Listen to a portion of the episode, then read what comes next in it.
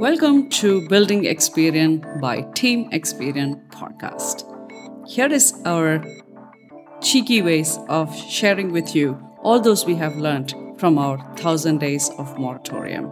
This is going to be 100 lessons as a package for the next 100 days.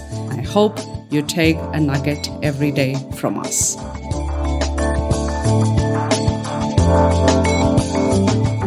In the tenure, if there was one obsession, the obsession was to simplify. The obsession was to feel like a fool.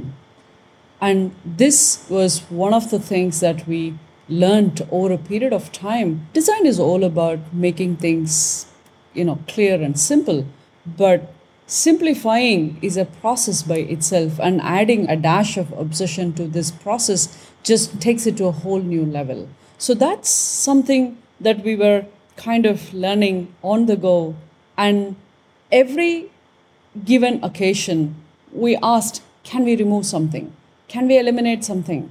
Can we reduce something? Can we take out something? Can we simplify it even further? This is too complex. So we started with a three by three matrix and we ended up with probably one organization with just, you know, different aspects around it while I'm saying it, you might not feel it. What is there? It's a, just a 3 by 3 reduced to 1. So what? But how that defined our thought process was very, very interesting. Nothing changed. Honestly speaking, it's like a stock market, starting at a point and ending at the same point. But in between the two points, it kind of went up and down, up and down, up and down. That's what I'm talking about. So you might come back to the same place, but you're not the same person when you come back to the same place.